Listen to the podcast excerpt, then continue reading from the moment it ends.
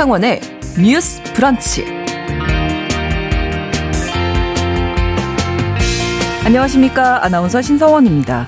어제 교육부가 예고했던 대로 이번 6월에 있었던 모의평가 그리고 지난 3년간 수능에 나왔던 이른바 킬러 문항 26개를 발표했습니다. 또 앞으로는 킬러 문항을 걸러내기 위해서 한국교육과정평가원에서 현장 교사들로 구성한 자문위원회와 교육청 등 외부에서 추천한 점검위원회를 신설해서 독립적인 판단을 보장하기로 했습니다. 자, 이런 내용들이 결국은 사교육비 절감으로 이어져야 할 텐데요. 한편에서는 킬러 문항만 없어지면 사교육비가 절감되는 거냐라는 의구심과 함께 킬러의 기준이 명확하지 않고 모호하다. 준 킬러 문항들이 대거 등장해 경쟁이 더욱 치열해지는 것 아니냐는 우려도 나오고 있는 상황입니다. 오늘 첫 번째 뉴스픽에서 어제 교육부의 발표 내용을 함께 점검해 보도록 하겠습니다.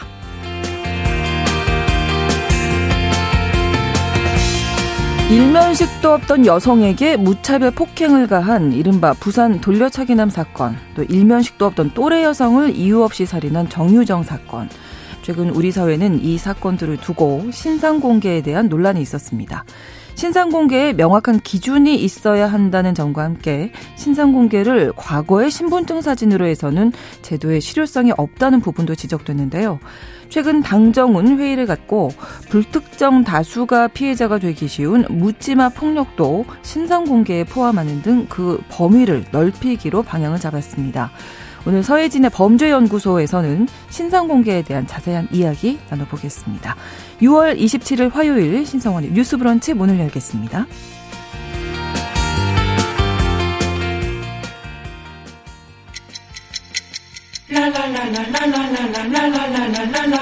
듣고 공감하고 진단합니다. 우리 사회를 바라보는 새로운 시선. 신성원의 뉴스 브런치 뉴스 픽. 뉴스 브런치 청취자 여러분과 함께 소통하며 만들어갑니다. 짧은 문자 50원, 긴 문자 100원이 드는 샵 9730, 우물정 9730번으로 의견 보내주실 수 있고요. 또 라디오와 콩 앱으로도 함께 해주시기 바랍니다. 화요일의 뉴스픽 시작합니다. 조성실 시사평론가 나오셨고요. 안녕하세요. 네, 반갑습니다. 오늘은 이 화요일에 함께하는 박다혜 기자의 휴가로 강전의 변호사가 내일 나오시기로 돼 있는데 오늘 내일 네. 이틀 나오시겠습니다. 어서 오십시오. 네, 안녕하세요. 강전의 변호사입니다. 네.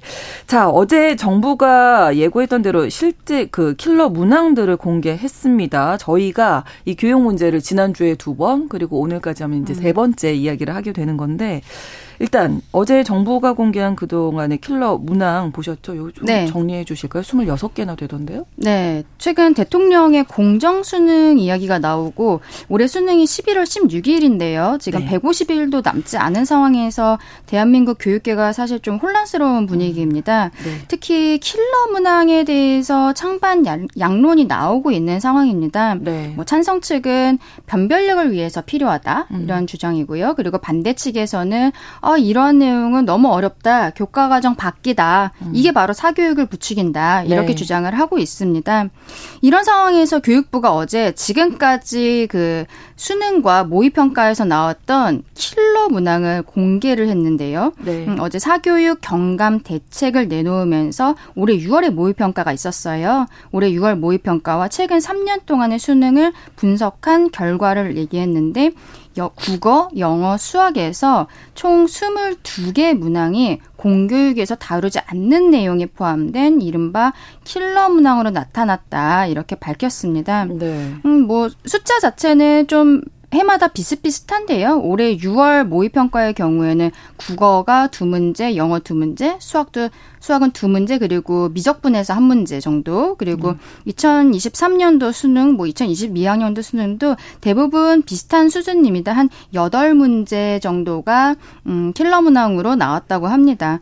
근데 교육부가 그 어저께 발표한 킬러 문항은 어꼭 오답률만 보고 판단하는 것은 음. 아니라고 합니다. 네. 교육부에서 봤을 때 어, 전반적인 기준이 교육 과정을 벗어난 어려운 전문 용어를 사용됐거나 고등학교 수준에서 이해하기 어려운 개념들이 사용된 문제들을 어제 뽑아서 킬러 문항으로 발표를 한 것이죠. 음, 교육부는 이제 어제 킬러 문항을 발표를 한 이유가 네. 뭐 사교육 업체들을 중심으로 킬러와 또 이따 얘기하겠지만 준킬러 네. 문항 이런 거에 대한 많은 억측이 있었고 그게 학부모와 학생들을 불안하게 했기 때문에 어제 딱 킬러 문항이 이런 거다라고 하면서 음. 이 정도 수준이 킬러 문항이다. 라고 알려준 것이고 네. 이런 거를 공부하지 않아도 충분히 수능과 대입에 대입 그 대응할 수 있다는 의미를 전달하기 위해서 아예 킬러 문항을 그 제시해 갖고는 발표했다라고 이야기를 했습니다. 네, 두 분도 그 문항들 보셨 네, 저도, 네. 저도 보기는 봤습니다. 네. 네. 어, 이게 풀, 사교육 없이 풀 수 있을까요? 두 분 공부 좀 하셨잖아요. 네. 네. 어떻게 보셨는지? 저는 공오년도에 수능을 네. 봤는데요. 네.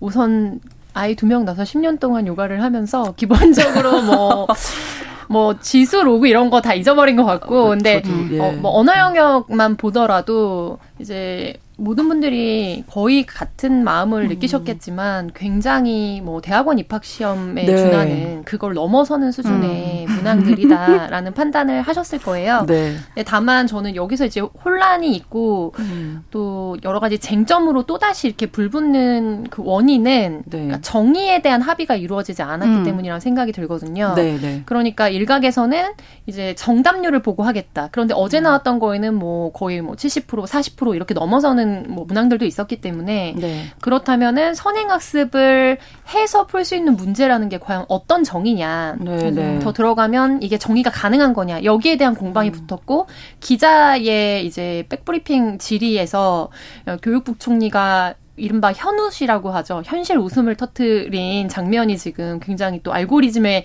어, 다수 추천을 받아서 여, 막 이렇게 인구에 해자되고 있거든요. 네. 근데 이게 정의가 가능한가라는 음. 질문에 대해서는 저는 이미 공교육 정상화 및 선행학습 규제법에 근거해서 네. 이제 대학별 고사 같은 경우에는 각 대학이 전년도 대학에서 자체로 낸 문항에 대해서 이것이 선행학습법을 위반했는지에 대한 자체 보고서를 굉장히 공정하게 작성하도록 하고 있고 그거를 3월 말까지 한국교육과정평가원에 제출하면 네. 거기에서 관련 법을 위반한 학교에 대해서 이제 위반 조치에 따른 이제 후 이제 수속을 밟고 있거든요. 음. 그럼 이제까지 해왔던 이제 규정이 안 된다면 이제까지 음. 해왔던 그 조치들도 사실 음. 무의미한 게 되는 겁니다. 그렇죠. 그래서 실상 교육부에서 내놨던 교육과정 기준이라든지 교육과정 평가원에서 나온 이제 선행학습 영향평가 음. 결과 보고서 기준이라든지 이런 거에 근거해서 킬러 문항이라고 불리고 지금 대통령이 문제의식을 표출한 음. 그 핵심 아젠다가 무엇인지에 대해서 정의를 사실 좀 더 객관적으로 이해 가능하게 설명해 줄 수 있음에도 불구하고 네. 교육부 들어가셔서 킬러 문학 예시 관련 보도자료 보시면 아시겠지만 한 두 줄에서 길면 한 다섯 줄 써 있거든요. 음. 그래서 이걸 보고서 모두 다 과연 이게 이런 정도의 분석으로 킬러 음. 문항을 내겠다 안 내겠다라는 것을 우리가 신뢰할 수 있나 이런 네. 의심을 더 불러 일으키는 거죠. 네네. 네. 그래서 제가 이제 저희 있는 카톡방에도 아침에 공유 드렸는데 각 대학에서 작성한 결과 보고서에서 이 문항이 왜 선행 이제 학습을 부추겼다고 판단하는지 네. 혹은 음. 교육과정 내에서 제출했는지에 대한 이제 분석이 굉장히 조목조목 돼 있고 최소 한 페이지에서 두 페이지 이상 정도로 음. 납득 가능하게 서술이 되어 있습니다. 네네. 네. 근데 이제 이번에 교육부에서 너무나 어떻게 보면은 진짜 번개불에 콩 볶아 먹듯 대통령 지시와 일정에 맞춰서 수능에 혼선이 되지 않게 빠르게 처리하라 하니 하니까 정말로 이 어, 담당 사무관이 작성했는지 밑에서 작성했는지 모르겠지만 이 조급함과 긴급함이 느껴졌거든요. 보도 자료에서 네. 이런 부분들이 사실은 음. 오히려 우리가 해결해야 한다고 이제 공공의원이 합의하고 있는 문제 자체를 네. 오히려 수면 아래로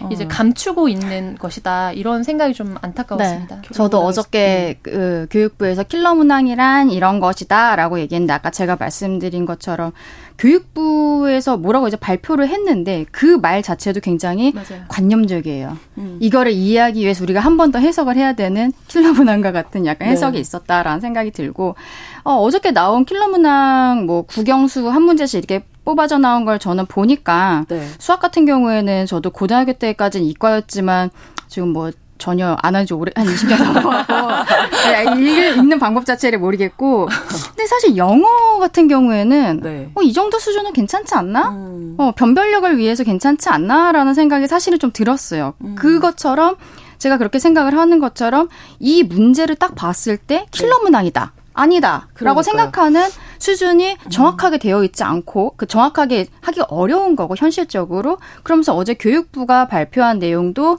좀 두루뭉술하달까요? 음. 좀 이해하기 어려운 딱 기준점을 잡았다, 객관적인 기준점을 잡았다라고 보기에는 좀 어렵지 않나, 좀 그런 생각이 들었습니다. 네. 킬러 문항 얘기 나오면서 정부가 이제 사교육 방지 대책도 함께 내놨는데요. 요 내용도 주된 내용 어떤 건지 좀 소개를 해 주실까요?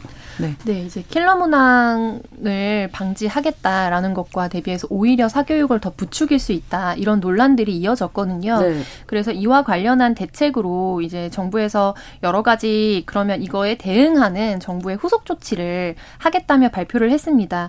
우선은 공정한 수능을 평가하겠다라는 음. 원칙 아래 출제 원칙을 음. 공교육 중심으로 하겠다는 걸 다시 천명하겠다는 거죠. 네. 네, 이것과 관련해서는 그 원칙이 무엇이냐에 대한 재질문이 좀 이어진 상황이고요.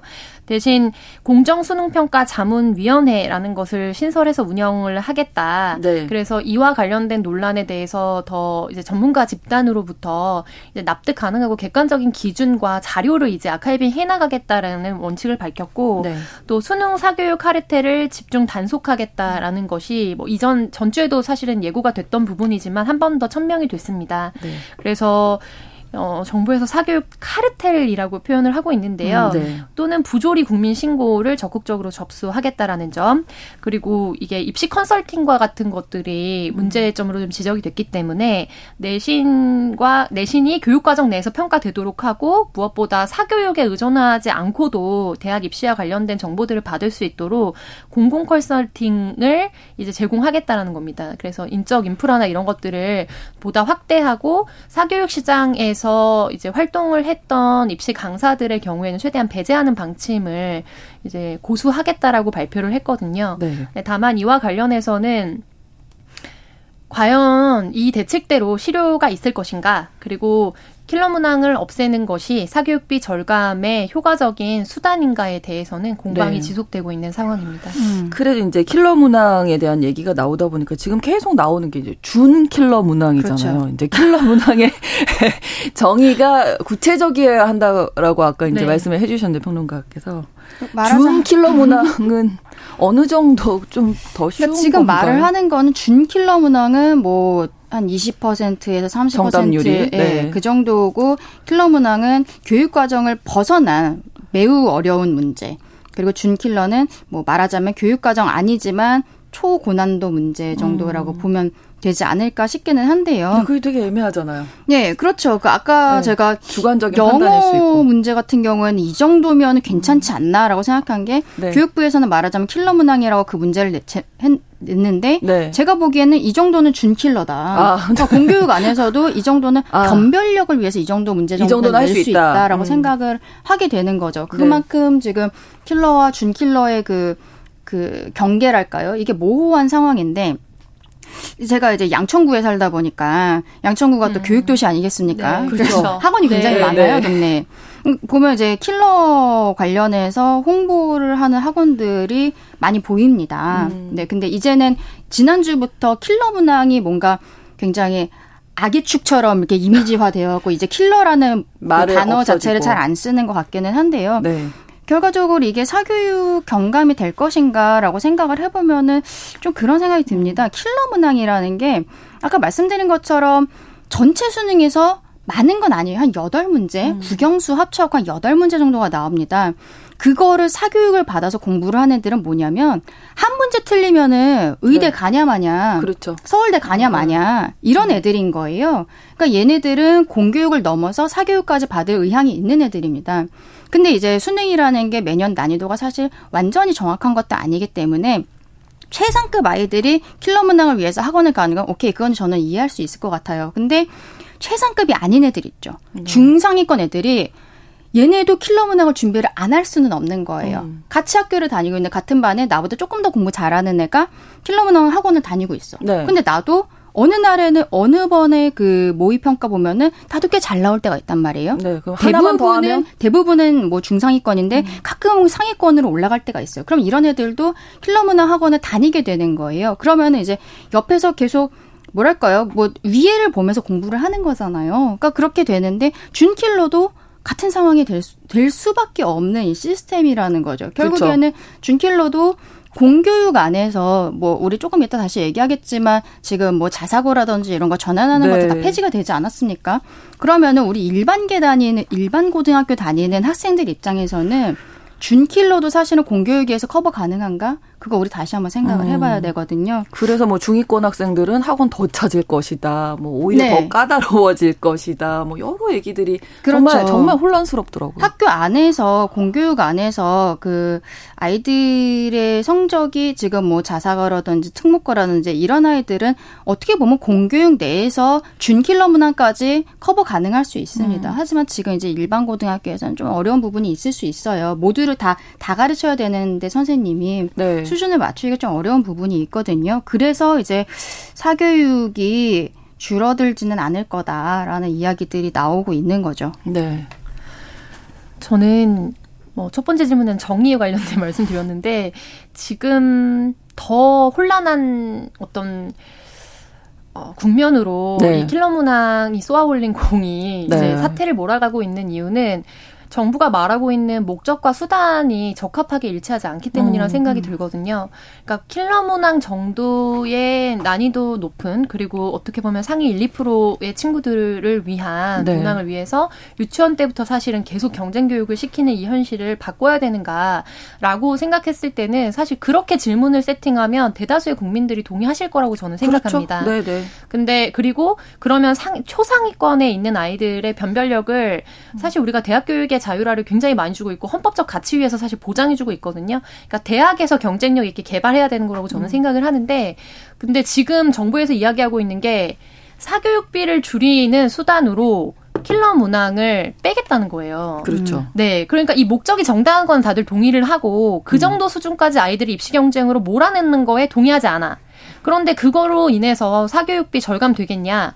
오히려 현실의 역동성과 맞물려서 이것이 더 큰 부작용을 야기할 것이다라면서 사실 비토하고 있는 거거든요. 그렇죠. 이해관계가 직접적으로 달리지 않은 분들도 사실 납득하기 어려운 설정입니다. 음. 그래서 이 부분과 관련해서 사실 어, 질문하신 것처럼 사교육비를 경감시킬 수 있겠냐라고 네. 봤을 때 저는 확답하기 어렵다라고 생각하고요. 음. 그렇지만 반드시 필요한 조건이라고 생각합니다. 그러니까 충분하지는 않지만 네. 적어도 음. 이런 수준의 문항이 계속해서 아이들의 입시 경쟁을 더 가속화시키고 살인적인 수준으로 몰아가는 거에 대해서는 네. 변화가 필요하다.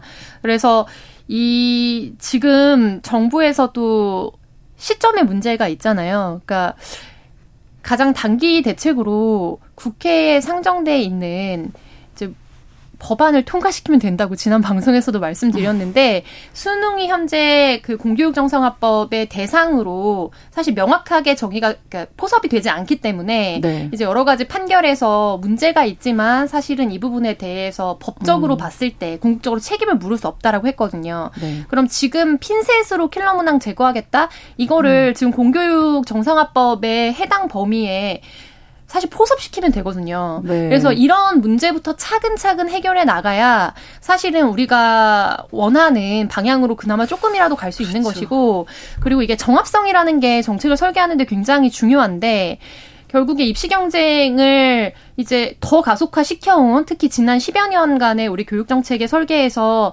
큰 축을 뽑으라고 하면 가장 메이저로 뽑을 거는 사실은 국제중학교라든지 네. 특목고들로의 많은 부분이 더 휩쓸려가는 음. 당초 음. 이것이 설계됐던 목적과는 다르게 요. 저는 공호학번인데 그때만 하더라도 지금과 굉장히 달랐거든요. 네. 그래서 이런 수능의 상대평가라든지 그리고 졸업 이후에 이제 격차, 소득 격차나 자산으로 인해서 오게 되는 격차, 그리고 사회적 안정망의 부재 이런 것들의 대전제에 대한 어떤 손대는 게 전혀 없고 오히려 네. 노동 정책을 봤을 때는 아 그래서 연예인이 되거나 운동 선수가 되거나 아니면 그래도 유튜버. 네 어, 유튜버가 되거나 하나 더 있네요. 아니면 그래도 그렇죠. 어, 지식 전문가 그룹으로 들어가서 평생직 직업을 가질 수 있는 직장은 네, 아니더라도요. 네. 그 정도 네 개 축 하나에는 들어가야 된다라는 불안 네. 이거를 더욱 가속시키고 있거든요. 노동 시간이라든지 노동 급여라든지. 음. 근데 요 부분은 하나도 안 건드린 채로 이 퍼즐 하나만, 하나만 드러내면 네. 사교육비도 절감되고 사실은 교육 경쟁이 완화될 음. 것이라고 호도한다고 국민들이 느끼는 거죠. 그래서 이런 부분에 있어서 사실 문제의 핵심은 킬러 문항이 문제인데 왜 아무도 동의를 안 해주는 거야가 아니라 음. 이 목적과 수단을 명확하게 일치시킬 네. 수 있을 만한 이제 소구력 있는 사실 정책 브리핑과 설계가 필요하다. 음. 예, 이런 공교육 정상화에 대해서 외쳤네요. 대한민국 국민들 중에 거기에 대해 동의하지 않는 사람은 아유, 거의 없을 것 없죠. 같아요. 네, 네, 네. 저 같은 경우에는 제가 로스쿨을 나왔는데 로스쿨이 대학원 과정이거든요. 네. 대학원을 다닐 때도 사교육을 받았습니다. 아, 그러셨어요? 예, 학교에서 교수님들 가르치시는 공교육뿐만이 아니라 아. 예, 신림도 학원 강사 온라인 강의를 들으면서 변호사 시험 준비를 음. 하게 되거든요. 그렇죠. 한국은 말하자면 제, 제 생각에는 그 사교육에 가스라이팅을 당한 나라예요. 대학원 과정에서도 사교육을 받아야만 예, 예. 그 다음 자격 시험을 준비할 수 있는 아. 이런 나라가 되어버린 거죠. 음, 어쨌든 지금 이제 뭐 사교육이 이번에 핀셋으로 그 저기 킬러 문항 뺀다고 해서 없어질 것이냐 뭐 당장 그렇진 않을 것 같아요. 아까 얘기한 것처럼 왜냐면 준 킬러 문항은 넣겠다라는 거거든요. 그러면 준 킬러와 킬러의 지금 사이도 좀 애매하고 그래서 네. 준 킬러가 당장... 킬러가 되겠죠. 그렇죠. 나중에 지금은 킬러의 정의가 뭐냐 아이들이 그렇죠. 학원을 다니다가 네, 네. 정부에서 발표했다고 해서 갑자기 학원 끊는 아이나 뭐 학부모는 음. 사실 없을 거라고 봐요. 근데 이제 9월 달에 애들이 모의 평가를 봅니다. 그렇죠. 모의 평가 보고 수능이 11월 16일이 있는데 모의 평가 보고 나면은 되면은 그때 이제 킬러 문항과 준 킬러 문항 이런 것들이 한번 다시 나오겠죠. 왜냐면은 그때는 킬러는 안 나오고 준 킬러는 몇 개 나올 거 아니에요. 음. 그러면은 수능이 어느 정도 되겠다 하면서 아마 그때 폭풍이 또 한번 다시 몰아칠 겁니다. 9월에. 그리고서는 11월에 실제 수능을 보고 났을 때 네. 근데 문제는 11월 수능에 이게 정말로 난이도 조절이 잘 되면은 다행인데 안 됐다. 네. 이거는 이거는 쉽지 않은데 예, 한국에서는 손배소를 갈 수도 있어요. 예, 되든 안 되든. 그렇죠. 한국에서는 국방과 교육은 영린이거든요. 음. 이때 갑자기 수능 150일 앞 두고서는 대통령이 공정수능 이야기를 하면서 만약에 올해 초에 대통령이 공정수능 이야기를 했다면 이렇게까지 큰 일이 벌어지지 않았을 않았죠. 겁니다. 네. 네. 오히려 모두가 다 그래 우리 지금부터 한번 노력해 보자. 정권도 바뀌었으니까 노력해 보자. 으쌰으쌰 했을 수 있는데 음. 수능 150일 전에 하면 아무리 좋은 얘기를 해도 그 고3 수능생과 학부모 입장에서는 감정적으로 받아들일 수가 없어요. 그렇죠. 예. 그렇기 때문에 지금 문제가 되는 게 너무 앞두고서 이야기를 한 건데 음. 당장 이제 9월 모의 평가 그리고 11월에 수능이 있어서 교육부는 정말 발등에 불이 떨어졌을 겁니다. 그래서 네. 아마 그 우리가 사교육이 경감이 될 수 있을지 없을지에 대해서는 올해 수능 결과가 나온 다음에 음. 그때 한번 다시 논의해 봐야 되지 않을까 그렇게 네. 생각이 듭니다. 뭐 사교육비 경감, 공교육 정상화라는 답은 어떻게 보면 정해져 있는 건데 네. 요 지혜로운 방법을 좀 우리가 찾아 나가야 하지 않을까 싶고요. 끝으로 지금 교육 현장에서 뭐 혼란이 있는 부분이 2,824억 원 들여서 개발한 4세대 나이스가 하루 만에 문제가 생겨서 지금 교사단체에서 이주호 부총리 사퇴까지 촉구하고 있거든요. 이 문제 한번 짚어주실까요? 네, 맞습니다. 이른바 나이스라고 불리는 네. 사실 이제 온라인 상으로 행정 처리라든지 문항이라든지 이런 것들을 이제 처리하는 교육부에서 쓰는 시스템이거든요. 네. 교사들이 네. 접속하는. 그런데 교육행정 시스템이 4세대로 개편된 지 며칠 되지 않아서 네. 이제 최소 10건 이상의 오류가 확인되고 또 이 파장으로 인해서 현장에서는 기말고사 일정이 변경된다든지 음, 네. 기말고사 때인데요. 네, 맞습니다. 어. 그리고 예를 들면 A라는 학생의 정보를 네. 이제 전송을 해야 되는데 B라는 학생의 정보가 뭐 가게 된다든지 오, 이런 혼란한 음. 상황들이 지속되고 있습니다. 그래서 이와 관련해서 여러 교사 단체들에서 뭐 한 단체에서는 이제 이주호 교육부총리의 사퇴를 촉구하기도 하고 요. 네. 또 감사원의 감사를 촉구하기도 한 상황입니다. 음. 네. 요 문제도 좀 빨리 좀 해결이 돼야 될 텐데요. 지금 시험 문제 이게 당장 걸려 있는 문제라서 아, 좀 여러 가지 교육 문제 얘기하다 보니까 좀 답답해지는 것 같습니다. 뉴스 브런치 1부 마치고 2부에서 뉴스픽 계속 이어가고요. 11시 30분부터 일부 지역에서 해당 지역 방송을 보내드리겠습니다.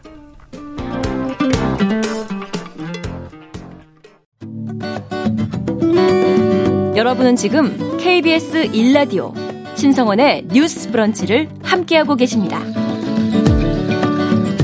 자, 오늘 첫 번째 뉴스픽이 교육 문제였는데 두 번째 뉴스픽입니다. 일본 후쿠시마 제1원전의 오염수 해양 방류에 사용하는 해저터널 공사가 완료됐는데요. 이러면 오염수 방류가 이제 임박했다 이렇게 봐도 되는 건가요? 여전히 또 답답한 문제여서. 음, 네. 음. 이제 일본 매체인 후쿠시마주 후쿠시마주 테레비에 따르면 네. 어, 어저께 일본 후쿠시마 제1 원자력 발전소의 오염수 해양 방류를 위한 해저 터널 공사가 사실상 완료가 되었다고 합니다. 네. 그 전에 어, 원래 완료가 되려고 했었는데 파도가 높아서 좀 중지가 됐었다고 해요. 근데 이제 굴착기 인양 작업이 어제 모두 마무리가 됐고 어, 결국에는 방류구 마지막 끝에 부분에 덮개를 씌우는 공사만 완료하면 어, 음. 오염수를 해양에 방류하는 공사는 모두 끝나는 것인데요. 네. 이에 따라서 일본 원자력 규제 위원회라는 데가 있습니다. 여기에서 오염수를 방류하기 전에 설비를 최종적으로 확인하는 검사를 내일 28일부터 시작을 할 방침이라고 하고요. 네. 이 검사가 끝나면 방류 설비 준비 절차는 마무리가 되는 상황입니다. 그리고 네. 어, 국제 원자력 기구 IAEA에서 이제 최종 보고서가 나올 거예요. 그렇죠. 이게 음, 딱 날짜가 정해져 있는 건 아닌데 조만간 공개될 것이라고 알려져 있거든요. 네. 여기에서 특별한 문제점이 드러나지 않을 경우에 일본 정부에서는 올 여름 정도에는 오염수 방류를 음. 시작할 것으로 예상된다고 합니다. 이게 너무나 이제 임박한 얘기가 됐는데 네. 뭐 오염수를 일본에서 처리할 방법이 이 방류밖에 없었는가를 두고도 논란이 있었잖아요. 네, 왜 방류를 맞습니다. 택했는지, 뭐 경제적인 부분. 네, 결국에는 비용의 문제다라는 네. 비난을 받고 있는데요. 결국에 이 해양에 방류하는 시스템과 네. 아니면 계속해서 보관을 하는 혹은 대안적인 이제 여러 가지 안들이 나오고 있는데 비교했을 때 최소 10분의 1 이상의 비용 감축이 네. 이루어지기 때문에 이와 관련해서 일본이 자체적으로 국내에 있는 여러 기준과 법령들을 위반하면서까지도 음. 무리해서 해양 방류를 선택한 것이다라고 비난 비판과 비난을 받고 있습니다. 네. 이제 일본 내부에서는 어 오히려 해양 방류를 많은 국민 다수가 이제 동의하는 것처럼 해외 보도가 많이 되긴 했지만 네. 또 일부의 의원들을 중심으로 해서 대안적 방법으로 네. 이거를 다시 논의해보자라는 촉구도 있는 현상이거든요. 네, 네, 그래서 얼마 전에 한겨레를 통해서 이제 보도가 돼서 국내 분들도 많이 접하셨을 텐데 일본 입헌민주당 중의원인 아베 도모코의 경우에는 네. 이제 지금 이런 우리 어, 해양으로 아예 방류하기보다는 모래를 섞어서 고체 형태로 보관을 하자. 아, 굳혀서. 네, 그래서 그래서 네. 콘크리트 형태로 보관을 아. 하다가 향후에는 이거를 방조제의 재료로도 쓸 수 있을 것이다. 어. 그래서 현재 이것을 그냥 해양으로 방류하기에는 네. 주변국들의 이해도 필요할 뿐더러 이제 내부에서 과학적으로 문제가 없다라고 설정한 기준 자체도 축소되었고 음. 또 이것이 완전히 정말 아무 영향이 없다라고 네. 입증할 만한 자료가 충분하지 않다라고 주장을 하고 있어요. 네. 그 외에도 호수를 파서 보관하는 방법이 있을 음. 수 있다. 그래서 뭐 석촌 호수의 뭐 10분의 1이라든지 5분의 1도 안 되는 수준으로 사실은 보관할 수 있다라는 주장도 있는 상황입니다. 네. 음. 근데 다른 것들보다 이 해양 방류가 가장, 가장 싸고 네, 손쉬운 방법인 음. 거죠. 어제 우리 정부가 브리 브리핑에서 방류가 가장 현실적인 대안이다 이렇게 평가를 했죠. 네, 우리 정부는 지금 이 오염수 방류와 관련해서 매일 일일 브리핑을 하고 있는데요. 어제는 후쿠시마 제1원자력 발전소 오염료 방류 문제와 관련해서 이 방류 결정 자체를 되돌려서 IAEA 등의 다른 방식을 제안하는 거는 우리나라로서는 신의 성실 원칙상 맞지 않는 태도라고 밝혔습니다.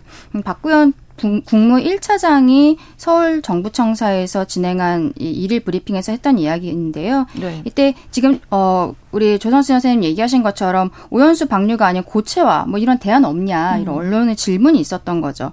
그랬더니 여기 국무 1차장은 그 부분이 이미 2010년대 중반에 4년 넘게 논란이 됐던 사안이라고 이야기를 하면서 당시 일본 내에서도 굉장히 복잡한 논의가 있었고 여기에 네. IAEA 등이 최종 선택까지 관여했다라고 이야기를 했습니다. 그러면서 현재 방류 방식이 과학적 선례, 안전성 등으로 종합적으로 고려했을 때는 가장 현실적인 대안이라고 판단돼서 확정된 것 이렇게 설명을 했는데요. 음, 아까 제가 말씀드린 내용 중에 이제 IAEA의 최종 보고서가 나오면 거기에서 문제가 없다라고 되면은 일본이 여름 정도에 방류를 시작할 거다라고 말씀을 드렸잖아요. 네. IAEA가 근데 이 최종 보고서에서도 큰 문제는 없다라고 보고서가 나올 것으로 예상 이 됩니다. 왜냐하면은 어, 이게 지난 4월에 이미 중간 보고서가 나왔었어요. 네. 지난 4월에 충분히 현실적이라는 취지의 IAEA의 중간 보고서가 있어서 그게 우리 한국에서도 언론에서 꽤 크게 보도가 됐던 바가 있었습니다. 네. 어, 환경 영향 평가 관련해서 추가 확인돼야 될 부분들이 있기는 하지만 크게 중요한 것은 아니다. 이러한 내용들이 있었기 때문에 이제 곧 나올 최종 보고서에서도 결국에는 일본에서 방류를 하는 것을 승인하는 형태로 나오지 않겠냐라고 지금 보고 있고요. 그리고 IAEA의 그 지금 한국도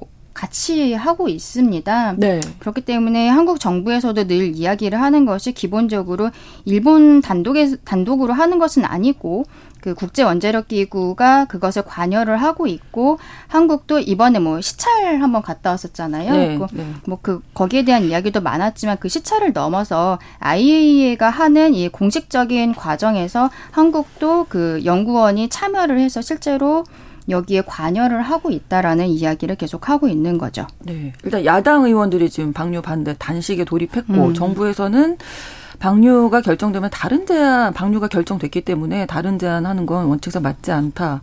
국민들은 어쨌든 걱정이고 네, 그렇습니다. 아, 예. 그래서 여당을 중심으로 해서는 과학자들의 연구를 검토한 결과 사실은 인체에 유해한 수준이 아니다. 그래서 뭐 1년간 누적되는 양을 최고조로 이제 가설을 설정하고 했을 때에도 사실 엑스레이 한 번 찍는 거에 미치지 못한다라는 정도의 보도들도 이제 많이 접하셨을 텐데요. 네. 그래서 이것이 일면 과학 대 괴담의 프레임으로 좀 흐르는 양상도 보이고 있습니다.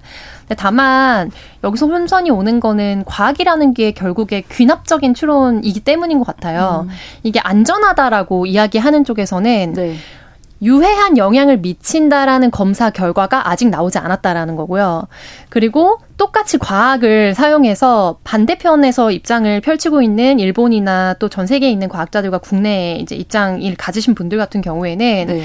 모든 것을 검출 어 결과에 이제 대상으로 할 수 없기 때문에 네. 현재 나온 항목이 아니라 하더라도 음. 언제든지 이것이 장기간에 누적돼서 악영향을 미칠 수도 있고 그래서 입증되지 않았기 때문에 보수적으로 이제 설계를 해야 된다라는 거예요. 그렇죠. 근데 이와 관련해서 이제 정부에서는 어, 지금 뭐 해양 수산물에 대한 우려가 있다면 그 부분에 대해서 계속해서 바로 신고하거나 음. 혹은 검사를 의뢰하는 대로 뭐 대응을 하겠다.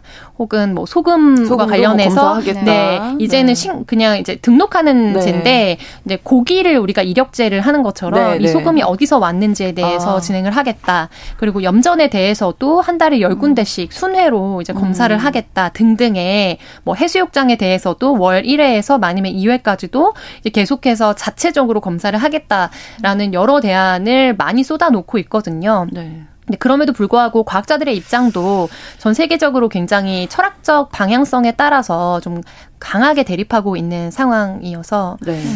좀 상황을 지켜봐야 될 것 같습니다. 네, 과학자들은 지금 이제 국민의힘에서 인용하고 있는 과학자들 같은 경우에는 기본적으로 안전하다. 이게 뭐 크게 우리가 건강에 미치는 위험이 있을 정도는 아니다라는 것들을 계속적으로 이야기를 하면서 국민들에게 좀 안심을 시키려고 하는 것 같은데 이제 어떻게 보면은 농약이라든지 뭐 유전자 네. 조작된 우리가 뭐 채소들이라든지 이런 것들 있잖아요.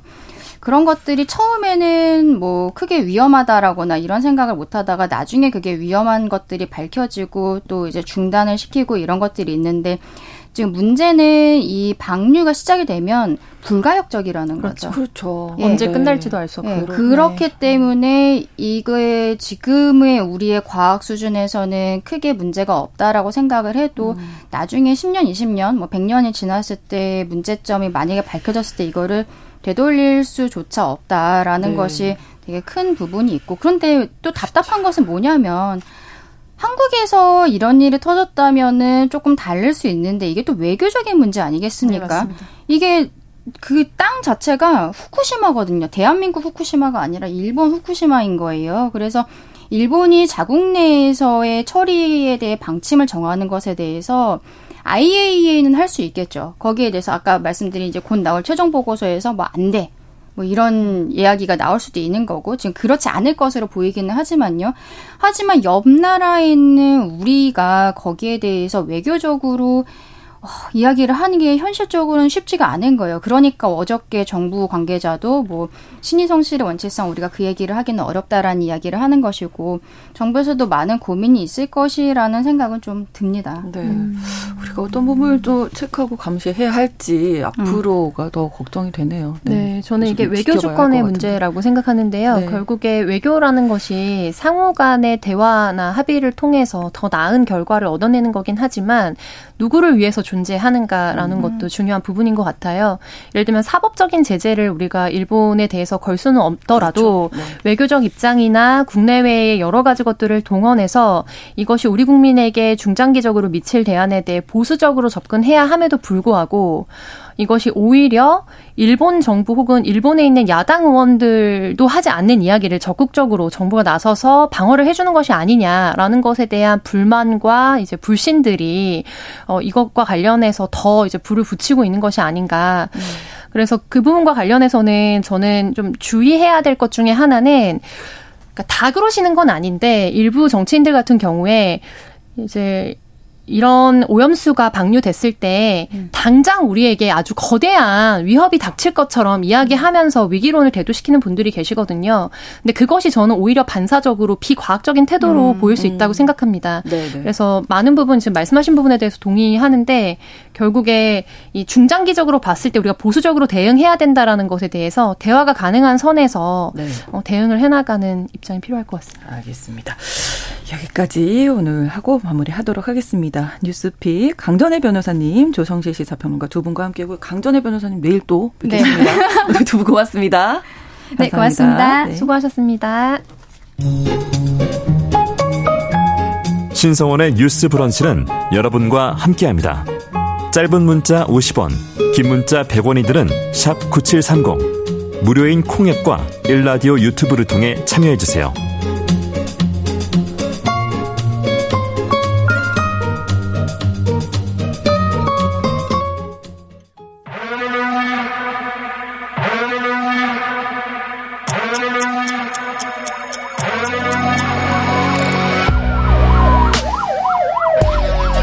범죄를 통해 우리 사회의 이면을 살펴본다. 뉴스 브런치 서혜진의 범죄 연구소. 우리 사회에서 벌어지는 범죄를 통해서 더 나은 사회로 가기 위해 연구하는 시간 서혜진의 범죄연구소 시작하겠습니다. 서혜진 변호사 나오셨습니다. 어서 오세요. 네, 안녕하세요. 자, 오늘은 또 어떤 이야기 나눠볼까요? 오늘은 이제 부산 돌려차기 사건 때문에 네. 어, 좀 다른 쪽으로 논란이 된 것이 하나 있었는데 바로 이제 이 범죄자들의 신상 공개, 아, 범 그렇죠. 잔혹한 범죄를 저지른 사람들의 얼굴을 우리가 알아야 되지 음. 않겠는가? 신상을 네. 좀 알아야 될 필요가 있지 않겠는가? 그런 생각에서 이제 비롯된 이제 신상 공개 문제에서 네. 어, 비롯된 뭐 신상 공개 제도를 좀 알아보려고 하는데요. 네. 사실 이제 부산 돌려차기 사건 같은 경우는 그 수사 단계에서는 음. 전혀 이제 신상 공개가 검토되는 어떤 특정 강력 범죄가 아니었다가 네. 이제 기소가 된 이후에 그렇죠. 추가적인 어떤 성범죄가 발견됨으로써 이제 이런 사람도 공개해야 음. 되는 거 아닌가라는 이제 여론이 좀 높아지게 됐죠. 그렇죠. 그래서 기존에 우리가 가지고 있는 신상 공개의 문제점 이런 것들이 음. 어또 어떤 식으로 개선될 수 있는지 좀 알아보는 시간을 가져보도록 하겠습니다. 네. 반면에 또 그 비슷한 시기에 보도가 됐던 뭐 또래 뭐 살인 사건, 뭐 정유정, 정유정 네. 같은 경우에는 또 금방 공개가, 공개가 됐잖아요. 됐고요. 예. 네. 이게 머그샷 이라고 하는데 머그는 그 우리가 알고 있는 머그컵 맞아요 머그잔의 그 머그에서 아, 온 건데 원래 이 머그라는 말이 18세기에는 사람의 얼굴을 칭하는 아, 의미를 가졌다고 해요. 아. 근데 머그잔에 머그잔을 왜 머그라고 하는가? 네. 예전에는 그 머그잔의 형태의 이제 사람의 얼굴을 부조로 이렇게 새겨 넣는 것이 아. 되게 일반적이어서 네. 그래서 이제 그 잔을 머그잔이라고 얘기를 했고 아. 우리는 사실 그 정도 사이즈의 잔을 이제 머그잔이라고 아. 얘기를 하는 거고요. 그렇군요. 그리고 네. 어, 미국에서 머그샷이라고 얘기를 하는데 음. 사실 이것도 공식적인 명칭은 아니고요. 뭐 police photograph 이렇게 얘기를 한다고는 음. 하는데 그 사람들은 어, 흔히 이제 수감 경찰서에 바로 이제 와서 네. 찍힌 그런 사진이 사진을 머그샷이라고 얘기를 많이 하고 있고 네. 우리나라도 머그샷이라고 얘기를 많이 하는 것 같아요. 네, 맞아요. 네, 네. 네. 근데 지금 현행 신상 공개 제도를 법률에 이렇게 마련하게 된 계기가 강호순 사건 때였죠. 네, 이제 강호순 하면 뭐 다들 아실 텐데요. 네. 2009년에 사형이 확정되고 이제 현재 수감 중에 있는 사람인데 네. 어 2007년부터 2008년까지 음. 여성들을 정말 연쇄적으로 네. 너무 많이 살해했어요. 강간하고 살해한 아주 강력 흉악범이고 어, 이 사람에 대해서 당시 이제 언론사들이 사실 먼저 강호순의 신상을 어, 신문사, 신문 보도를 통해서 어, 공개를 합니다. 어. 어, 우리가 이 정도의 사람은 좀 국민들이 알 권리가 있지 않는가. 그리고 보도를 하는 과정에서도 뭐 개인에 대한 어떤 신상을 무차별적으로 보도한다기보다는 어떤 공익성을 가지고 음. 하는 거다라는 취지로 사실 언론사에서 먼저 공개를 했고요. 네. 신문사에서 먼저 공개하고 이후에 그 신문사의 보도 이후에 방송사의 메인 뉴스에도 음. 이 강호순의 얼굴과 뭐 신상 일부를 공개를 합니다. 네. 그리고 뭐 현장 검증할 때도요 경찰이 어, 강호순에게 예, 의례적으로 사실 마스크를 씌우고 현장 검증을 하는데 그렇죠. 예, 마스크를 네. 씌우지 않고 어, 얼굴을 좀 간접적으로 공개하는 그런 어, 형식을 취하죠. 음. 그래서 이런 강호순 사건을 계기로 이 신상 공개에 대해서 그 당시에도 다시 한번 논란이 불거졌던 거예요. 근데 2000년대 초반 아니면 90년대에 우리가 그 범죄 사건 보도의 자료를 지금도 찾아보면 네. 범죄자들 얼굴이 그대로 그 뭐 수감되고 경찰에 조사받고 경찰서에 앉아 있는 모습까지 네. 얼굴이 그대로 보도되는 경우가 많거든요. 근데 어 뭐 이름도 나오고요. 경우에 네. 따라서는 뭐 나이와 주소 일부도 그렇죠. 그렇게 보여주는 방식 방식으로 보도를 하는 것이 일반적이었는데 네. 그런 보도에 대해서 어, 좀 제동을 건 대법원 판결이 하나 있었는데요. 98년 7월에 선고된 대법원 판결이 네. 언론사의 이런 그 범죄자들의 신상 공개를 좀 막는데 어, 꺼려 하게 되는 그런 네. 계기를 주게 됩니다. 어, 그 범죄 사건 보도로 인해서 그 어떤 범죄 사건 자체를 보도하면 되는 것이지 네, 그 굳이 예, 혐의자 그 개인의 신원까지 명시할 음. 필요가 있는가 거기에 대해서는 어떤 공공의 이익이 없다. 그리고 음. 이런 것들은 헌법상의 어떤 무죄 추정의 원칙 네. 그리고 우리 형법에는 피의 사실을 공표하면 안 되게 되어 있거든요. 처벌받게 되어 있는데 그런 것들 비추어 봤을 때 적절한 방식이 아니다. 네. 불법 행위다라고 해서 그 손해배상 청구를 인용을 합니다. 그래서 이 판결 이후로 사실은 조금 아. 제동이 걸리게 되는 거죠. 언론사에 의해서 이렇게 간접적으로 이름이 나오면 안 된다고 네. 뭐 A 씨 그렇죠. 그리고 얼굴 공개되는 거를 이제 상당히 거고. 꺼리게 됩니다. 당시에 그러면 이 강호순 얼굴 공개가 뭐 엄청난 논란이 됐겠는데. 그렇죠. 강호순 아마 이 어떻게 공개됐는지 기억하시는 분들 많을 네. 거예요. 네. 되게 평범한 그런 음. 사진이 공개가 됐었어요. 저는 기억나는 게 강아지를 이렇게 안고 있는 그런 음. 뭔가 웃고 있는 그런 사진이 네, 저는 네. 기억이 나거든요. 사실 근데 이 강호순 이전에 그 2000년대 되게 강력 범죄가 많았어요. 그뭐 유영철부터 네, 예, 예, 예. 뭐 그리고 정남규 뭐 이런 사건부터 아, 너무 연쇄 살인의 사건이 많고 사람들은 네.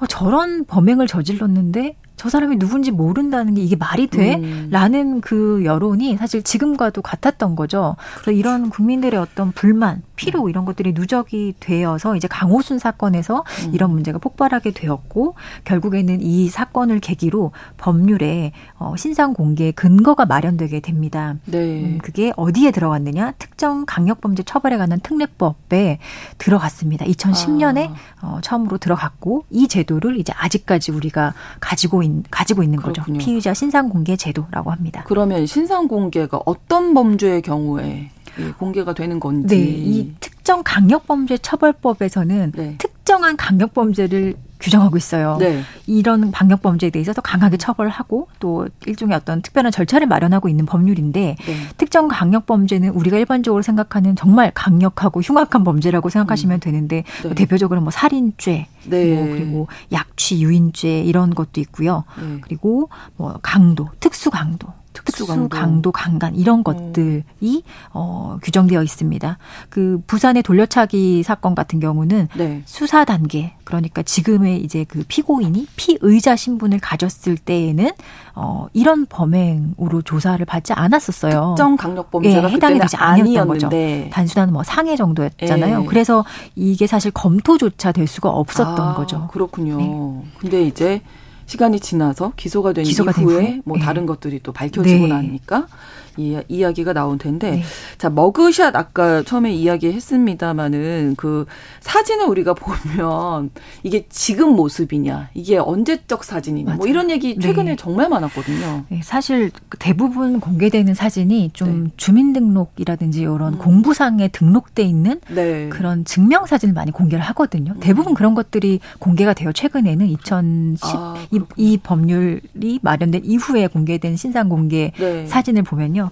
근데 뭐 다들 그렇겠지만 사실 보정을 하지 않은 증명 사진이란 요즘에는 없죠. 그렇죠. 그리고 많은 네. 이제 그 피의자들이 신상 공개됐을 때 어, 사진은 저런데 음. 아니면 뭐 검찰로 이렇게 호송하는 과정에서 얼굴을 보니 어, 어, 너무 다르다. 그리고 주변 사람들에 의해서 이 사람의 평소 사진, 뭐 아. SNS 사진들이 공개됐을 네. 때 아, 증명 사진이랑 너무 다르구나. 네, 네 이렇게 네, 어, 많이들 느끼셨을 거예요. 그래서 어떤 과한 보정이 들어갔다거나 이런 네. 경우에 동일인 식별이 상, 식별이 상당히 어려운 경우가 있고 그렇죠. 또그 주민등록상에 기재된 아니, 등록된 그 사진이 좀 오래 전에 찍혔을 가능성도 그럴 가능성이 어, 높죠. 있죠. 사실, 사실 뭐 6개월 내 사진이요. 사진이어야 네, 한다고는 네, 하지만 네. 보통 과거의 사진도 많이 내잖아요. 그럼요. 그래서 그런 문제가 있습니다. 그래서 음그 그 이기영 같은 네, 경우가 택시 기사 사례 네. 이기영 같은 경우도 그랬고 또 음. 신당역 스토킹 사례 그렇죠. 사건 전주환 같은 경우도 네. 어, 사진과는 조금 다르다. 공개된 사진만 봤을 때는 우리가 길거리에서 저 사람 만나면 같은 사람 맞아?라고 음. 생각할 오, 수 있어요. 사실은 좀 어떻게 보면 좀 멀끔한 모습이어서 네. 사실 증명 사진이 멀끔하지 않을 수가 그렇죠. 없겠죠. 다 그런 그렇죠. 목적으로 만드는 그렇죠. 건데 예. 예. 정유정도 또 그렇다는 음. 얘기가 있고 또 네. 과거에 학창 시절 사진이 공개가 되면서 아 좀 사진과는 다르구나라는 음. 거를 좀 알게 되는 경우가 있었죠. 네. 다른 나라 같은 경우는 어떻습니까? 해외에서? 어, 우리가 이제 흔히 머그샷 하면 떠올리는 그 미국의 네. 사진들은 사실 그 경찰서에 도착했을 때 딱 앞면, 측면 음. 예, 후면까지 해서 돌아가면서 사진을 찍고 그대로의 모습을 보여주죠. 최근의 모습이네요, 그러면. 예, 그날 어. 경찰서에 도착했던 그 사진을 어. 보통 공개를 네. 하는데 네. 어, 헐리우드 스타들도 많이 보셨을 거예요. 헐리우드 스타들이 뭘 해서 네. 경찰에 가서 이런 어. 머그샷이 공개됐다. 네. 적나라하게 사실 있는 모습 그대로가 그러네요. 공개가 되죠. 네. 근데 우리의 공개 방식은 사실 법률에 규정된 게 없기 때문에 아. 어, 이런 어떻게 규정 어떻게 공개하라 또는 어떤 사진을 공개하라. 예를 들어 최소한 뭐 언제 찍힌 사진이라든지 규격이라든지 이런 거에 대해서는 음. 법률에 전혀 규정이 없어요. 그래서 지금 이 제도가 거의 이제 이, 어, 15년, 13년 정도 이제 되고 있다면은 네. 좀 세부적으로 불분명한 부분에 대해서는 좀 법률을 개정을 해서 그러네요, 네. 이왕 제도를 시행할 거면 제대로 된 방식을 갖추고 어 제대로 공개할 필요가 음. 있는 거죠. 그 정유정 신상 공개되면서 다시 이제 실효성 논란이 있어서 지금 당정이 신상 공개와 사진에 대한 방향을 정했다고요? 네, 아마 이게 그 곧 개정이 되지 않을까 싶거든요. 이 네. 법률이 어 내란, 외환, 테러 이런 뭐 조직 폭력, 마약 같은 것까지 포함해서 이런 중대 범죄 네. 그리고 좀 사회적으로 비난 가능성이 좀 매우 높은 아동 대상, 여성 대상 성범죄 음. 뭐 이런 것들도 어 그 신상 정보 공개 대상에 일단 좀 포함하는 방식으로 법률을 개정한다고 하고요. 네. 그리고 피의자로 지금 한정돼 있잖아요. 피의자라는 그렇죠. 것은 말 그대로 혐의를 받는 자고 네. 검찰의 기소 전에 이제 신분이라고 이라고 이 해하시면 되는데 네. 기소 이후에 재판을 받는 피고인까지도 이 신상 공개 음. 대상자로 확대하자. 라는 게 이 합의의 방향입니다. 네. 그리고 아까 가장 문제가 있다고 말씀드렸던 그 공개 방식에 대해서도 조금 어 가이드라인을 제시를 했는데요. 네. 어 결정 30일 이내의 모습을 공개해야 한다. 음. 그리고 수사기관이 범죄자의 현재 얼굴을 촬영할 수 있는 그런 근거 규정도 마련해서 아, 해외처럼 어, 네, 네 경찰이 네. 조금 이런 문제에 있어서 사실은 이사 지금은 이 범죄자들이 사진 찍는 걸 거부하면 강제로 찍을 수 있는 방법이 사실 없어요. 그렇군요. 근데 어 이런 것들을 통해서 조금 더 이 머그샷 공개에 음. 어, 좀 힘을 실고 제대로 된 신상 공개가 이루어질 수 있는 방식으로 법률이 개정될 것으로 기대를 합니다. 네, 이른바 묻지마 폭력에 대해서도 이제 아, 네, 넓혀졌다고 네, 예, 하니까 이 당정의 방침에 대해서 어떻게 보세요? 저는 어차피 이런 공개 제도가 있다면 네. 구체적인 기준을 가지고 네. 전국적으로 좀 통일된 방식으로 확실한 방식으로 그렇죠. 공개될 필요가 있을 것 네. 같아요. 어떤 경우에는 공개되고 어떤 경우는 공개되지 않고 일단 어, 그 어느 경찰 어느 지역에서 일어난 범죄는 공개 안 되고 네. 어그 공개 전에 언론을 통해서 먼저 기사화된 것은 사람들이 관심을 많이 가질 수밖에 없잖아요. 그렇죠. 그런 면에 있어서 좀 균질한 방식으로 음. 이 제도가 운용될 필요가 있을 것 같습니다. 네, 그리고 네, 일관성이 예, 필요하다. 그리고 단지 이 제도의 목적이 네. 누군지 궁금하다. 뭐 네. 어떤 말조적인 호기심에만 충족하는 게 아니잖아요. 네. 결국에 이 제도를 통해서 범죄를 예방하고 이 피해자의 재범 방지라는 그런 목적이 가장 큽니다. 그리고 네. 강구하고 있는 것이 가장 중요한 것은 이 사건의 피해자겠죠. 그렇죠. 피해자에 대한 보호와 피해자를 잊지 않아야 피해자가 존재했다는 사실을 잊지 그렇죠. 않아야 하는 그런 방식으로 제도가 운용되었으면 어, 참 좋겠습니다. 네. 근데 한편으로는 헌법재판소가 이 성범죄 피해자 신상 공개 제도에 위헌성을 심리하고 있다고요? 이건 어떤 얘기인가요? 네, 이게 엠번방 텔레그램 엠번방 사건에서 예. 이제 구매자로 징역 5년이 확정된 한 남성이 네. 어, 신상 공개 결정이 됐는데요. 그 음. 결정에 불복해서 행정 소송을 냅니다. 어. 그 행정 소송의 항소심 사건을 맡은 서울 고등법원 춘천 재판부가요. 네. 어, 이런 신상 공개가 좀 위헌의 소지가 있다. 어. 어, 뭔가 사회적 비난의 대상이 되고 유죄 판결 확정 이전에도 어떤 유죄의 낙인 효과를 찍는 음. 것이기 때문에 어 이게 만약 무, 이 사람이 공개가 된 사람이 무죄 판결이 확정이 된다면 네. 그러면 이 무죄 사실이 제대로 알려지지 못할 거잖아요. 이미 신상은 공개됐기 그렇죠. 때문에. 네네. 네. 근데 과연 이런 것들이 조금 맞는 방식인가? 그리고 현행 음. 공개 대상 범위가 너무 좀 넓고 법률상 불명확한 점이 있는데 이런 네. 것들에 대해서 어좀 위헌성 여부를 판단할 필요가 있겠다라고 해서 네. 헌법재판소의 재판부가 어 위헌 법률 심판을 이제 제청을 한 상황입니다. 아직 결정 아 결론 안 나왔습니다. 안 아직. 네 지켜봐야 되겠습니다. 오늘 서혜진의 범죄연구소 신상 공개법에 대해서 알아봤습니다. 고맙습니다. 네, 고맙습니다. 신성원의 뉴스 브런치 내일 오전 11시 5분에 다시 오겠습니다. 고맙습니다.